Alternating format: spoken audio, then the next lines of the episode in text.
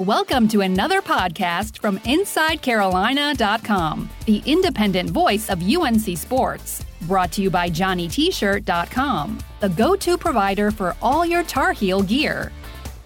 I'm your host, Tommy Ashley. Listen to the Inside Carolina podcast sponsored by Johnny T-Shirt and JohnnyT-shirt.com. Got a little football podcast. In a normal world, we'd be uh, about to preview Carolina football spring game coming up this weekend, but alas, it will not happen got Jason Staples, Greg Barnes, Buck Sanders with me. Jason, I'll, I'll come to you first. Uh, seems like you've been living the life during this uh, whole pandemic stuff. What's been going on in the Staples world? I don't know that I'd call it being uh, that I'd call it living the life. Uh, here, here's the funny thing about this is that, practically speaking, for me, not a whole lot has changed. I was I was social distancing before it was cool in terms of my my normal everyday life that you know I was basically uh, you know with the exception of commuting in to to teach uh, on campus, I was doing all my work from home already, and you know basically just constantly working out of the house. Well, now that just gives me you know the the time that I normally would have commuted or, or been uh, on campus when I'm not teaching. Now I'm I'm just working from the house that much more. So that's been that's actually been helpful so not much has changed other than that. Um, the big the big thing has been I'm, trying to finish two book manuscripts uh, to uh, to get those out, so I don't have to uh, to to think about those anymore, and I can get to to focusing on some of the other more fun stuff after that. So that's been the the big the big focus. Yeah, and Buck, we hadn't heard from you in a while. I know that you're sheltering in place, doing everything you can to stay safe. What's going on with Buck? Well, I, am sort of in many ways uh, like Jason. Uh, I, am I'm, I'm pretty much sheltered in place uh, 24 7, 365, unless I have to, uh, you know, go to, uh, you know, Chapel Hill for a ball game or for practice or, you know, some other sort of outing or on occasion play golf.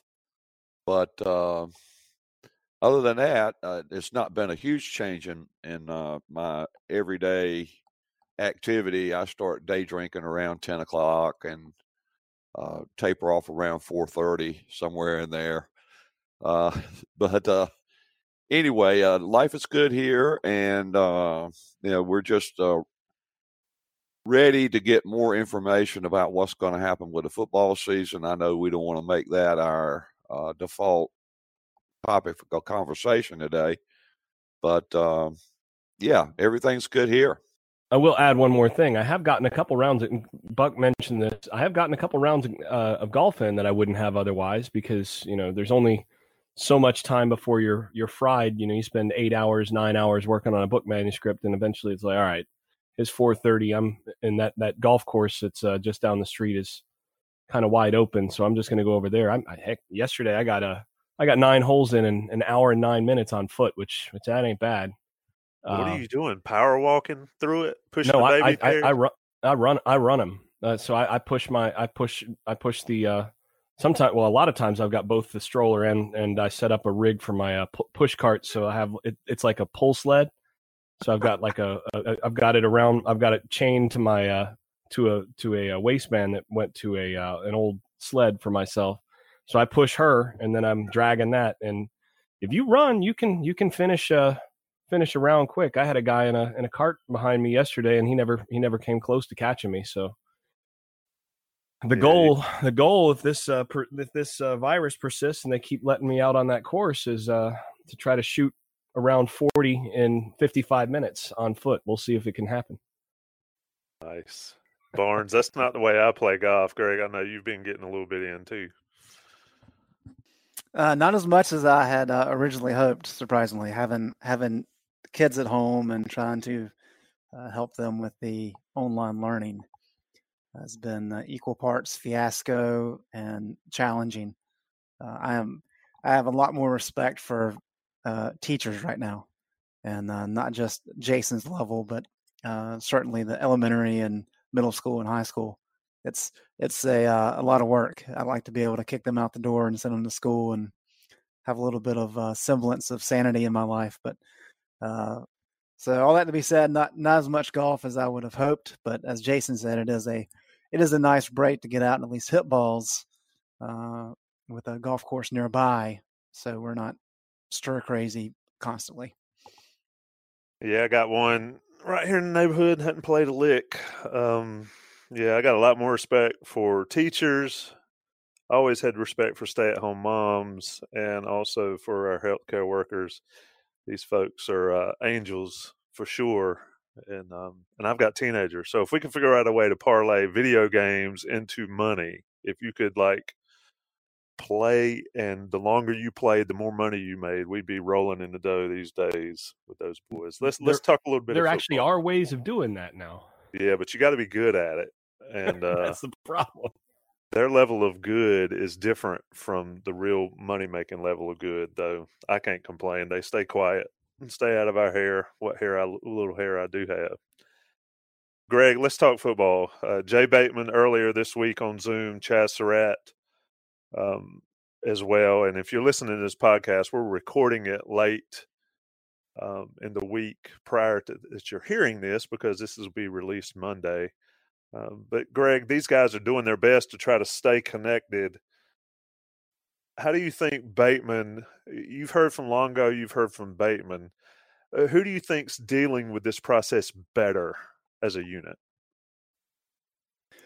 Uh, that's a great question, Tommy. And uh, I think you have to look at it from two different perspectives. One, Phil Longo's already got his offense installed, so they are uh, comfortable with what they're doing.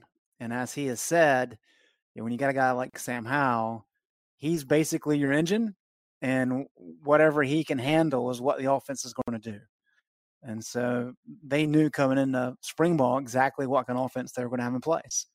And you know, he only runs the 28 concepts, and that makes it a situation where uh, it's more about uh, repetitions, trying to perfect it.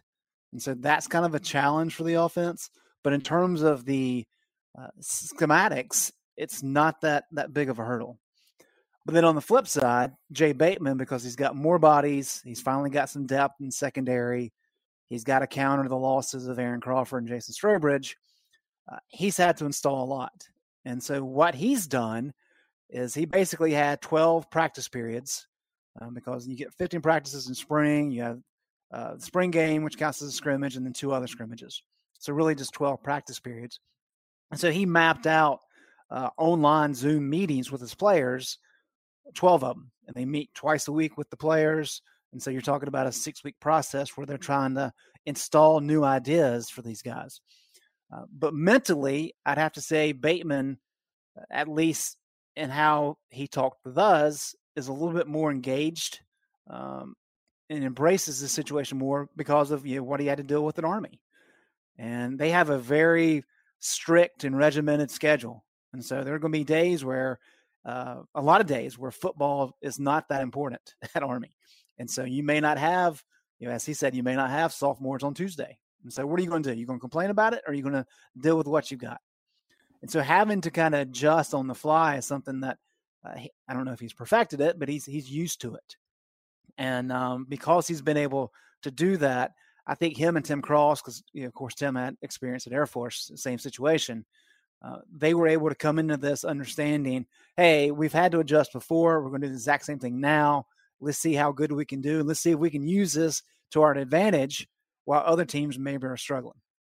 That's the interesting part of it, Greg, that I hadn't really thought about is the the army dynamic. And you're right; it does seem like Bateman's on top of it a little more. Uh, it'll be interesting to see how it plays out. Buck, you know, when I, I see all this and we think about how lucky Carolina is to be in year two, that's been a big thing um, in these conversations, whether it was with Surratt or Howell or Longo or Bateman or or even Hess. I know Hess needs these guys on campus as much as anybody, but they seem to be dealing with it well, getting prepared for a season that the expectations are going to be rather high.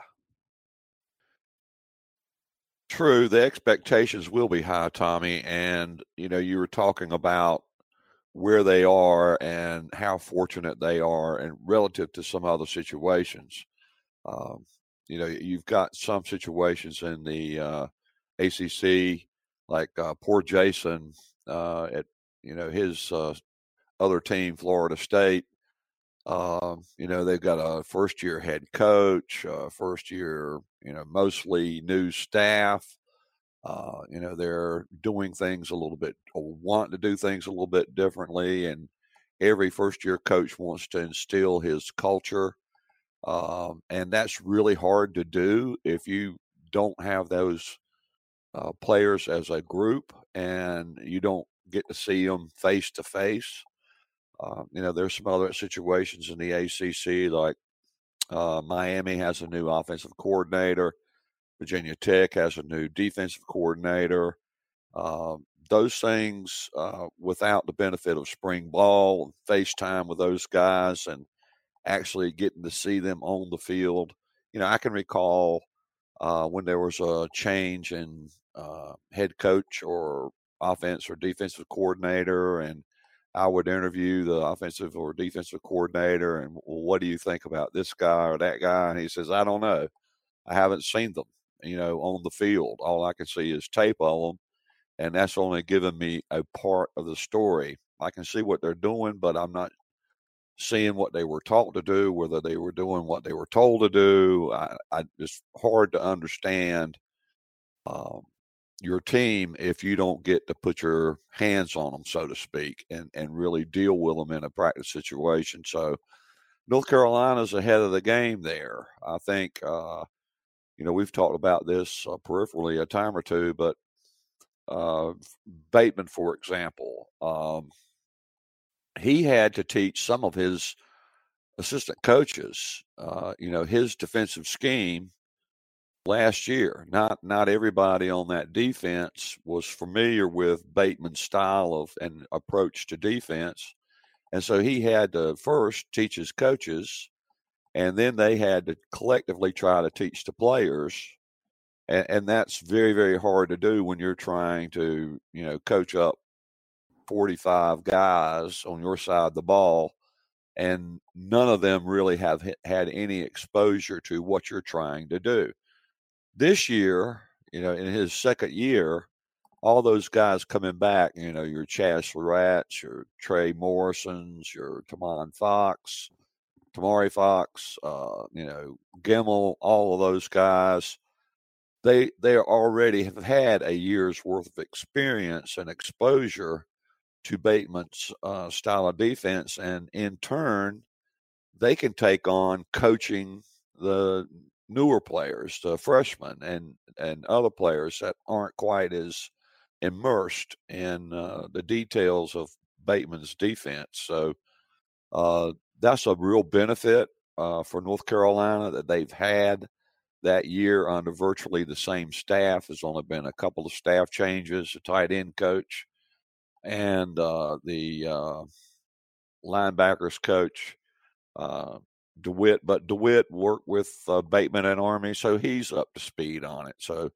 they have a great deal of continuity in terms of what they did last year, and they can use that continuity and get some carryover going into 2020 whenever that kicks off. So they're they're in a pretty fortunate position overall, I would say. Jason, a lot of people talk about, or, or Coach Dean Smith used to say all the time, the biggest jumps freshman and sophomore year. Well, is that a, a fair assessment of a coaching staff? Could could the biggest jump be from year one to year two, despite of it all, for this staff and this team? Usually, you expect that, yeah, uh, and and and it's because of all the stuff that Buck just said that you're used to working together I mean, it's it's it's as simple as okay, how are we going to run practice? I mean, do you do you run from this drill to this drill? How does you know what's the normal uh, procedure to make sure that this that these reps are maximized, that all of this stuff is done on time, and that it works together?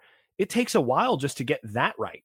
Just to go, okay, I know that we're going to go from this period to this period, so I got to make sure we get this in this way, and that the and and to make sure that the other thing that people don't think about is you think about the support staff all the way down to equipment managers in terms of you've got to have equipment in the right spots for practice not to get bogged down by guys trying to rearrange things and all this.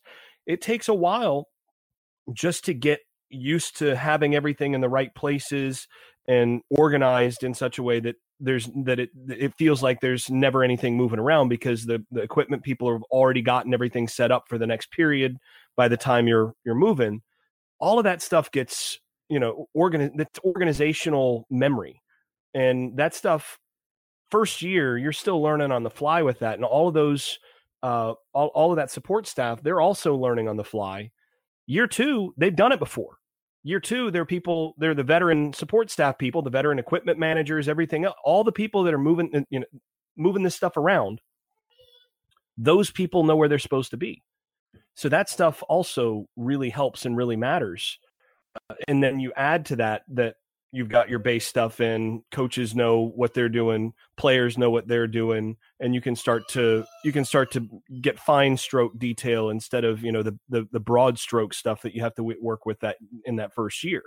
So yeah year two you usually expect that to be where you're to you really get to see what level of improvement to you can expect from a from a coach and that's why a, a lot of national championships if you look at the at the coaches who've won national championships in the past 20 years frequently it's been in year 2 of being with that program and if it's not been in year 2 it's usually been in year 3 because those first couple of years is where all that stuff happens and generally speaking the programs that are capable of winning national championships recruit at that level already and they've just there's been some other issues and so all of a sudden you get another coach in there and he's stepping into really good talent and that's where you see the jump.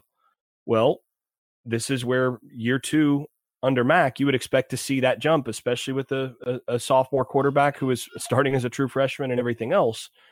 Uh yeah this is exactly when you would expect that. The the question is as we've all talked about how much covid-19 impacts that but i, I do think buck hit it on the head and, and Bateman alluded to it in his own, or actually directly mentioned it in his own uh, press conference. He said, "Look, if we were in year one with this, this would be this would be really hard." And uh, he said, "But now, I mean, we're we're we're we're teaching guys that already already kind of know what we're doing, and we're working to make sure that they can understand certain things better." Well, that does help.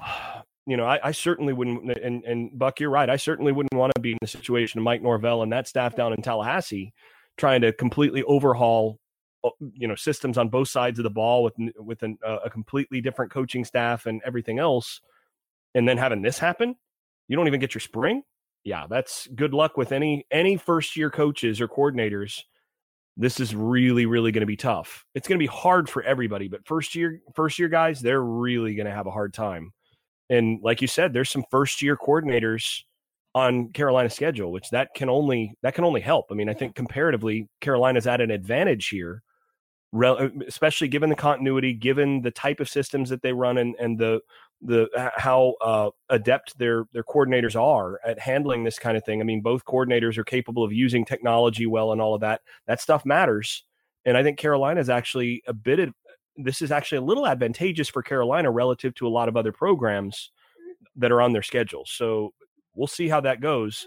The the thing that's unpredictable is what's happening in terms of players being in condition and everything else, and that that you know we'll we'll see how that uh, that goes anywhere, and and you know that's a total unknown, I think. Yeah, and I do think Jason's clearly right about first year coaches having the challenge.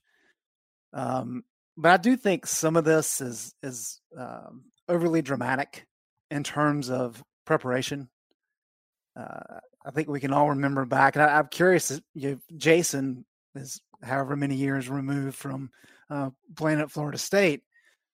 Jason, were you in year-round conditioning deals uh, back then? Even even 20 we were, years ago, we were we were.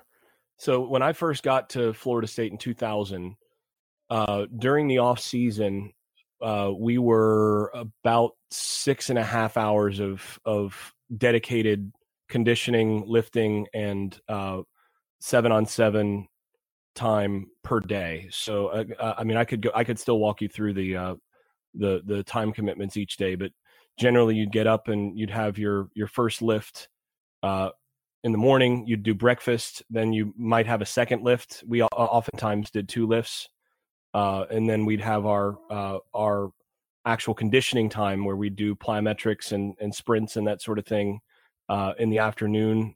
Well, first year it was in the in the evening. It was uh, uh, there were two there were two two sets. So tw- 2000 we had uh, you could either do the two two o'clock time or the five o'clock time, uh, and then uh, and and you'd have an hour of that, and then we had six o'clock. There would be uh, a um, the whole team would get together for basically we'd run through a, we'd run through a, a, a player led practice where we'd have one on ones with the wide receivers and DBs, and then we'd progress to pass skeleton and everything else while the linemen would work one with one another on technique for, and that would be about an hour, hour and a half.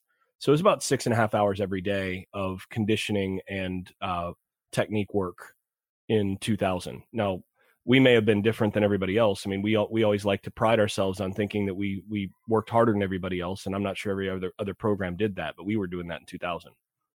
All right, so maybe I need to go back a little bit further. And uh, Jason was not the, the, good person to go to there. I should go back to Tommy's days or even Buck's days. Um, you just roll up on August one and go play.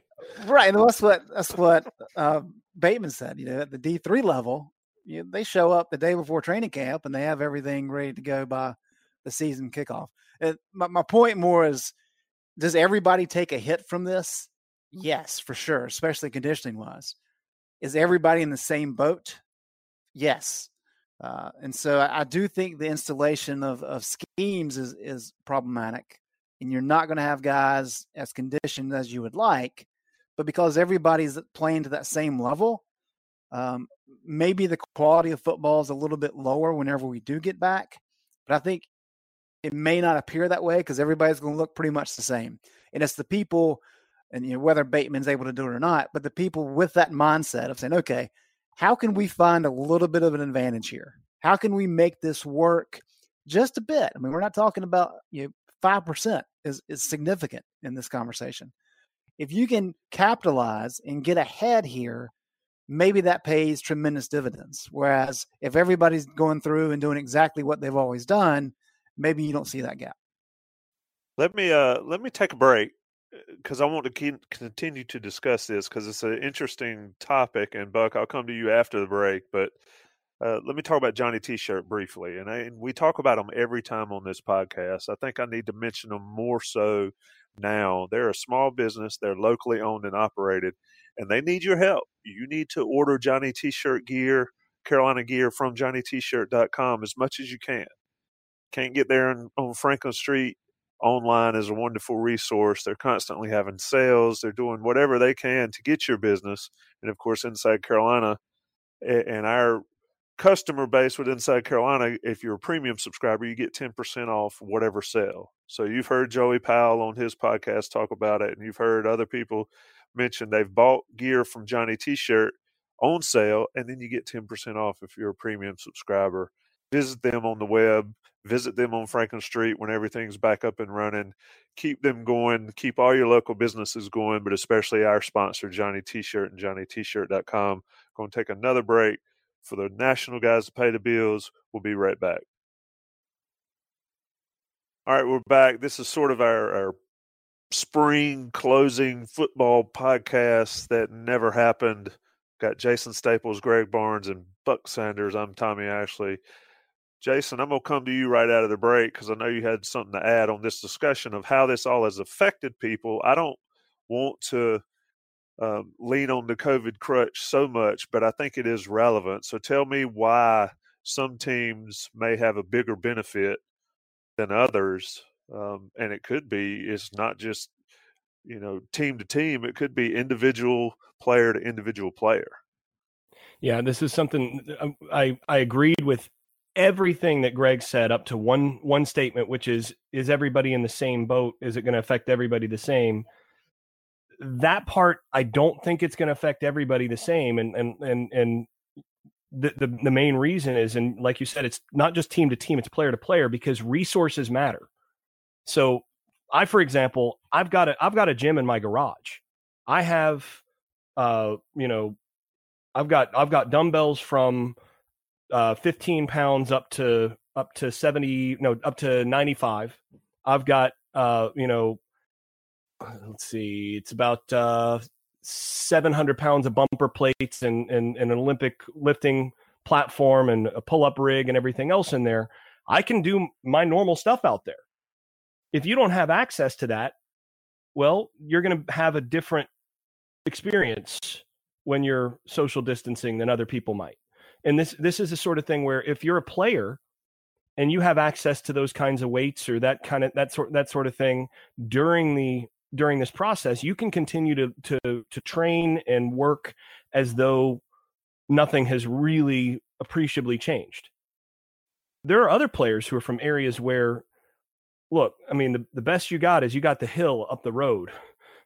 And you've got no access to any equipment because you don't come from any sort of money. There's no you didn't have you didn't have your your high school barely had lifting equipment and it's it's closed you can't get over there so that that part is going to impact unfortunately the people who are already disadvantaged in terms of resources more than people more than the people who are coming from places where you know you had your own individual quarterback coach and everything else those kids are not going to be as affected as the ones where you know, they just don't have the resources to be able to just go and train when they're in social distancing situations. And then on the program level, you know, apparently Alabama sent all of their all of their scholarship players Apple watches, which is, you know, the NCAA, of course, has has wanted to make sure that you know, oh, you can't monitor your players to make sure that they're, well, you know, Alabama, I'm sure, is saying, well, we just want to make sure that they're, you know, that their sleep uh, that their sleep cycles are are are, uh, are are good and whatever. I can tell you right now, what Alabama is not really concerned about. They're they're not concerned about you know their study time or whatever on their on their watches, but this is a way to make sure that their players are are hitting certain heart rate zones and that sort of thing in the in the in the programs that are sent out. I would love to get a chance to talk to Hess to see what they've done in terms of making sure that their players are still able to train the way that they need to as best as possible and are in a situation where they're not they're not losing out. I know a lot of programs around the country. You talk to some of these these strength coaches and they've actually taken equipment and they've sent equipment to players. You know, dumbbells, barbells, you know, these sorts of things uh, that it's on loan and the player needs to bring it back, but look, you guys, you guys need to have some of this stuff or weight vests, any number of things, this stuff getting sent. And that that's where resources in the program matter because you've got to have the ability to uh to to take some of this stuff and say, okay, we've got 13 guys on our roster that have no access to workout equipment.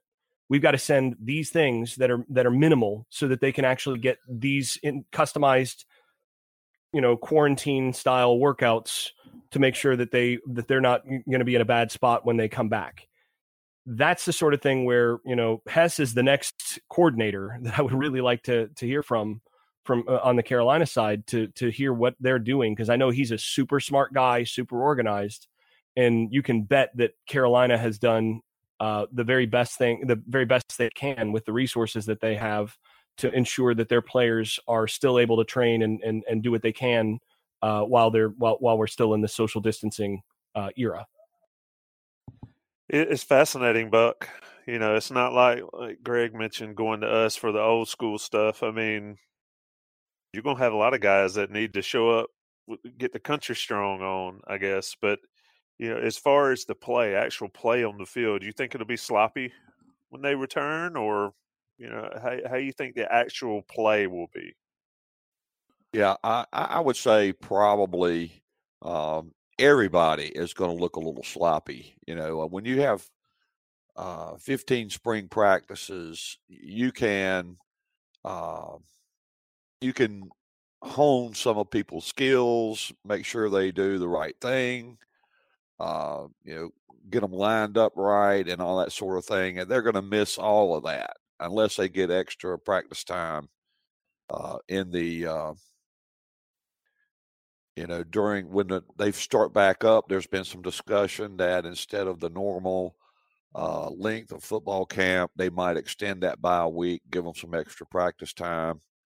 So uh, you know but i think pretty much everybody is going to be more sloppy and, and i don't want to really circle back to this topic because I, I think we've sort of kicked it like a rented mule but um, the uh, nutrition aspect of it uh, comes into play too. I mean, the the workout and all of that is uh, if you have access to equipment and all that's a big thing, but they're not getting the same nutrition they would be getting if they were, you know, in Chapel Hill, uh, you know, in uh, finishing out the spring semester.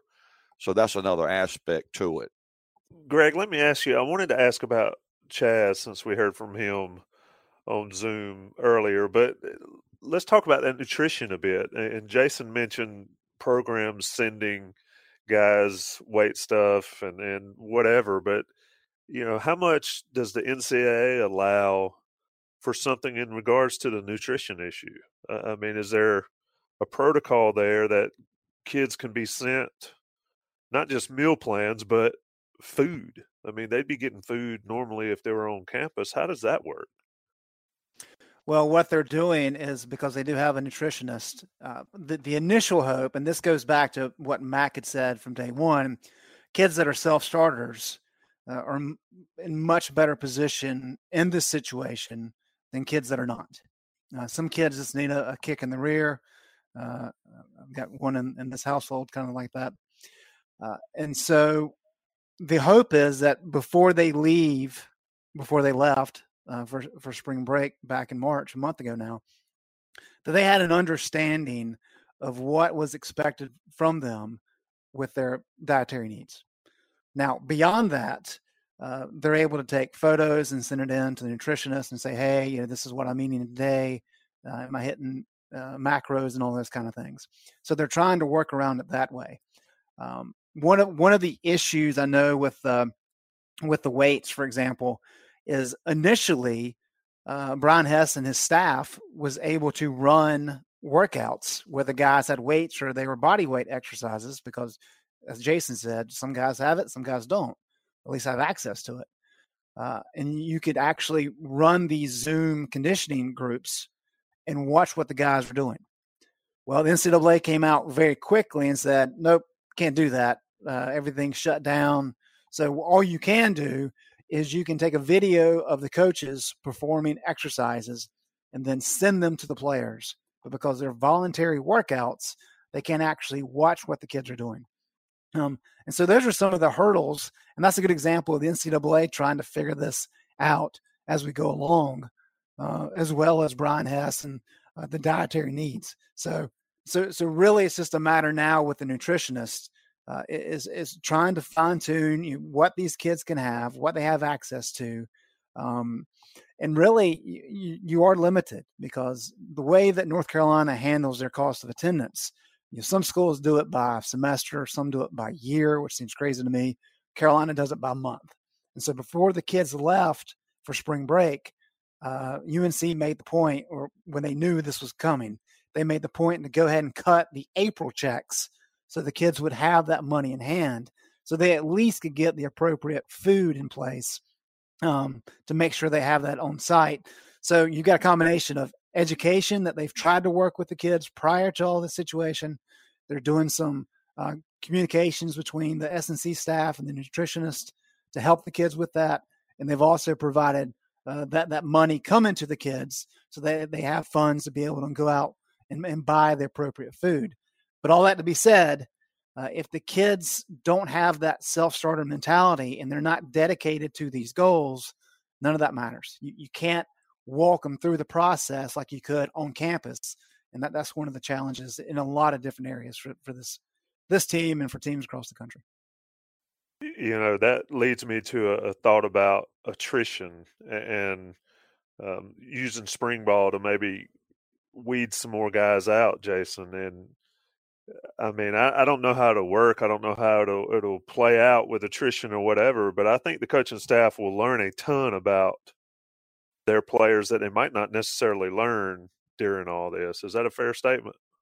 I'd say I'd say yeah, that's definitely a more than a fair statement. I can tell you right now, these coaches are going to be very interested in paying close attention to who comes back having done what because it does tell you how committed a, a player is going to be is to basically what you're wanting to do. And yeah, there are certain extenuating circumstances that can that can have that can have an impact, especially given the unemployment rate and everything else right now. And and again, resources are a major major factor here. So you have to grade on a curve to some degree, but it does give you some indication of how committed to the vision of the program and to the team overall players are, are what you're going to get when they're when they're getting back. And so yeah, this is definitely another another weed out. And if you're if you're coaches, you're hoping that this just leads to greater leadership on your team and more self-starting and more emphasis on on the goal and all of that. But inevitably it's not going to for every player and that's the sort of thing where you get to determine you get to see who wants to be uh, wants to be a part of this and and who who really is gonna is gonna be a leader moving forward. The, that that stuff, uh, the cream rises to the top in these kinds of situations.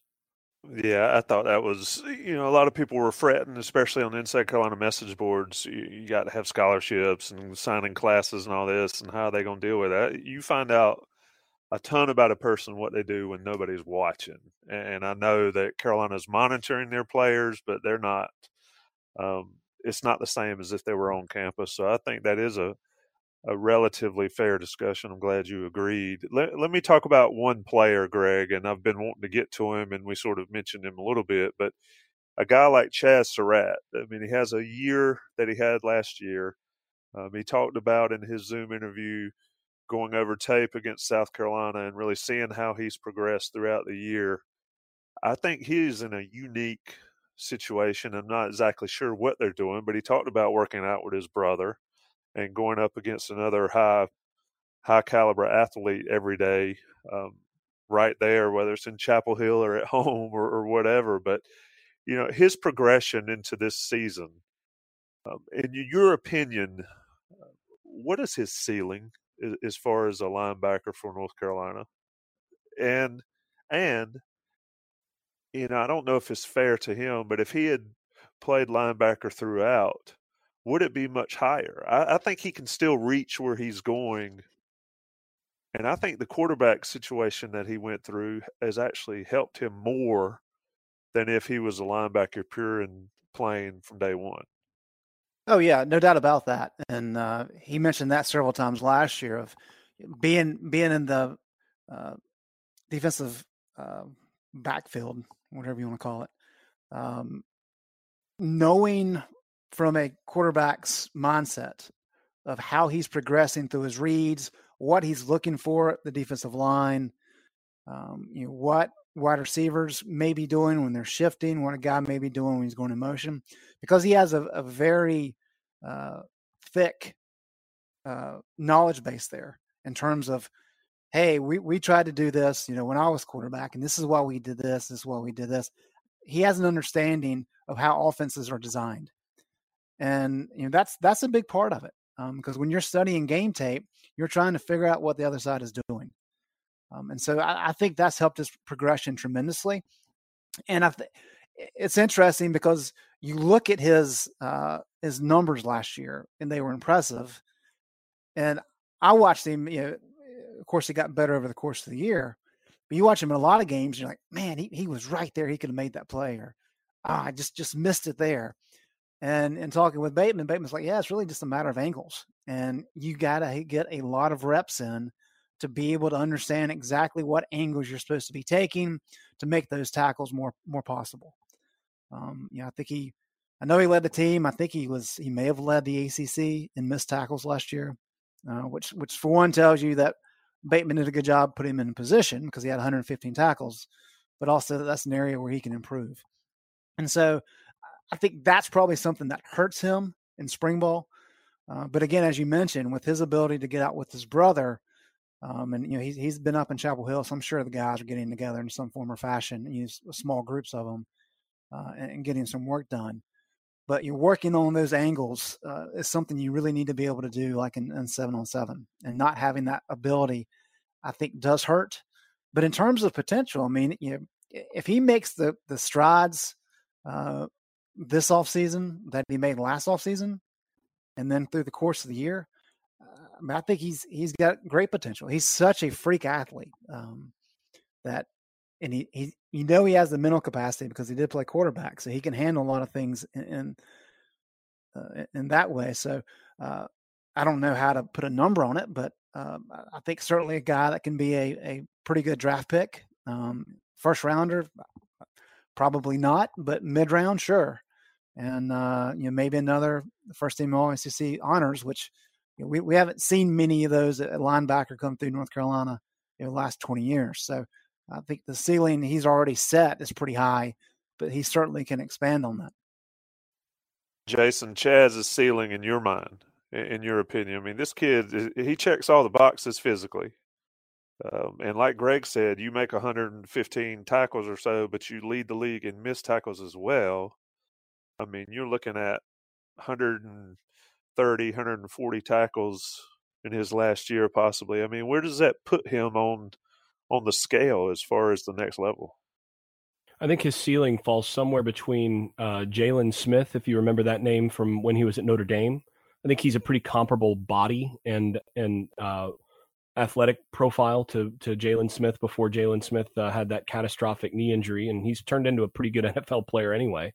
But um, J- somewhere between Jaylon Smith and Bruce Carter uh, would be the ceiling, and uh, you know I think he is in position to be the best linebacker at North Carolina since Carter.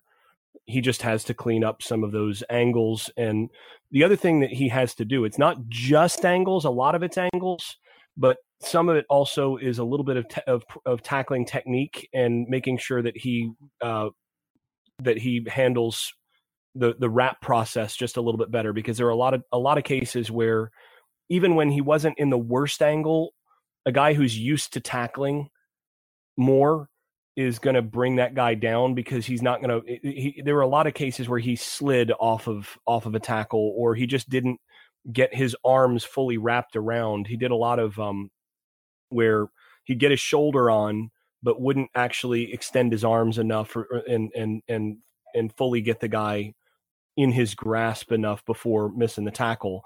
That's something that again coming into season 2 you expect him to to improve on pretty significantly, especially since they've got the the the difference, the the the Jay Bateman way of of of working on uh, tackle technique, which that that's something that Bateman said last year at the uh, at the coaching clinic.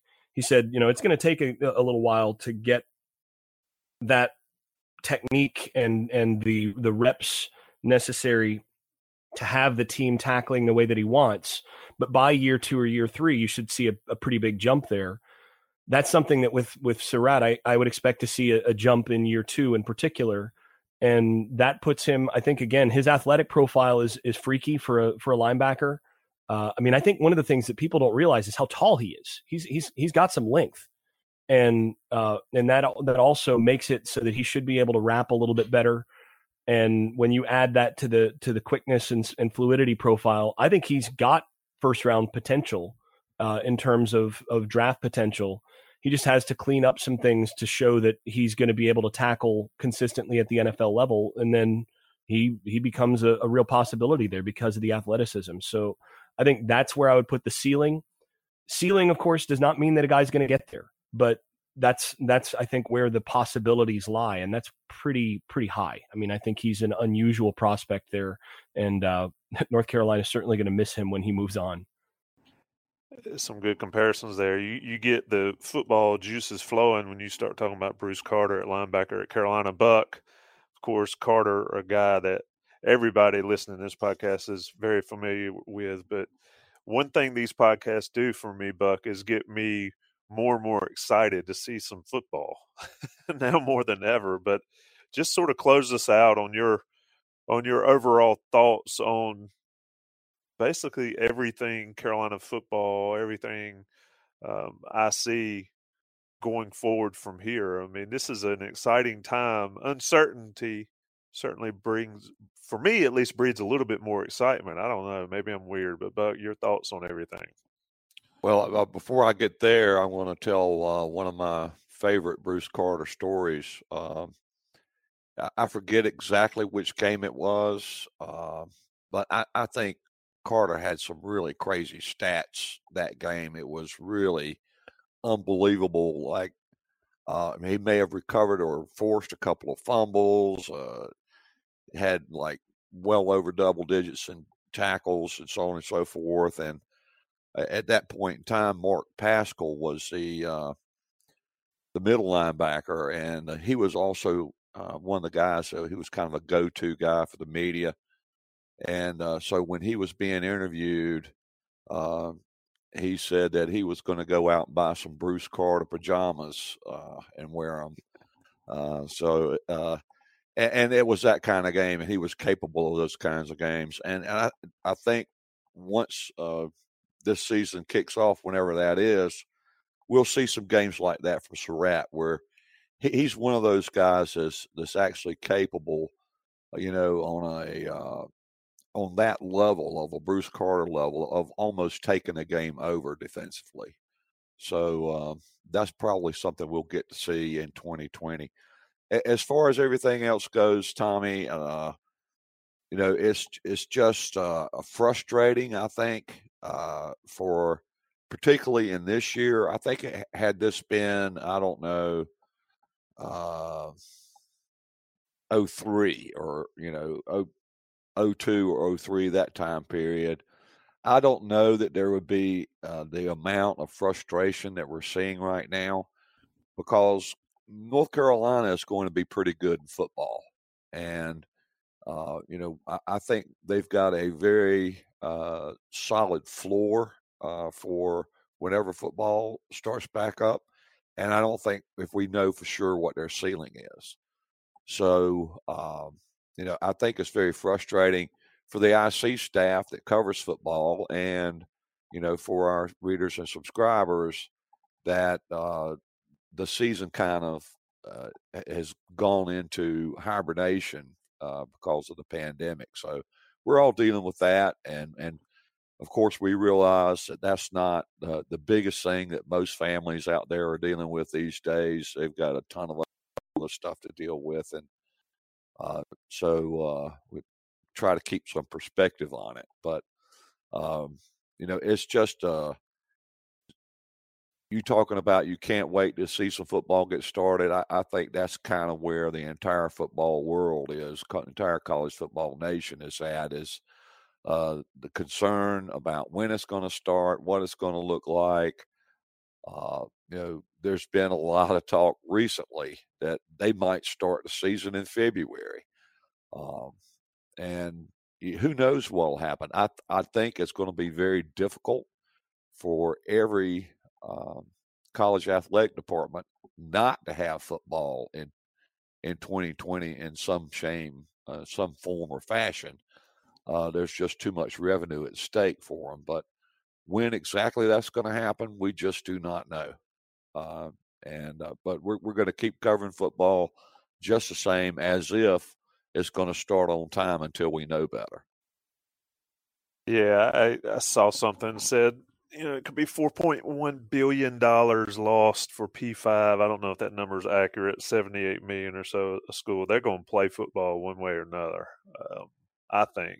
I think they have to. You're going to see a lot of belly up athletic programs across the country. We'll I wouldn't be talking. surprised to see football played in the spring. By the way, uh, if if it gets delayed, I wouldn't be surprised to see football transition. They're they're going to play it, but they'll they might end up playing the season, the whole season in the spring if they have to. But how, and that's another whole discussion. But how eh, they'll be playing that and college basketball at the same time? I mean, that is you can't afford the loss of revenue. This is not that's right.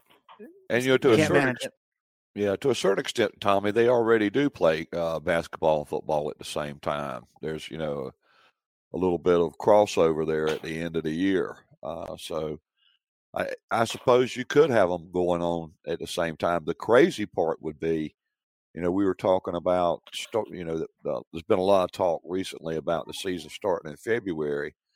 So you you you uh, go to camp in February, you play March, April, May, and June, and then you have your, I guess, postseason, and then you come back in August for football camp for the 2021 season.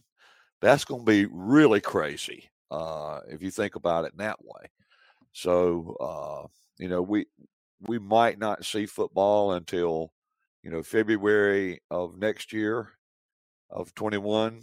But when we do, we might see it for a year continuously almost. Uh, so that's going to be crazy. And go Uh, from nothing to like an entire live year. worth. sports from 8 a.m. to midnight every day. Yeah, to be the shortest. It'll And be you like talk a about two week off season. You talk about inside Carolina staff being all hands on deck times a hundred for a while. Yeah, but uh, Greg, you better get your clone up and running, buddy. it's been fun, boys. It's always fun to talk a little Carolina football with Jason Staples, Greg Barnes, and of course Buck Sanders. I'm Tommy Ashley. You've been listening to the Inside Carolina podcast, sponsored by JohnnyT-shirt.com. Take care of them. Inside Carolina will take care of you with your sports needs. We'll be right here. We'll talk soon. Thanks for listening to another podcast from InsideCarolina.com. Brought to you by JohnnyT-shirt.com. Where to go for your next Tar Heel gear purchase.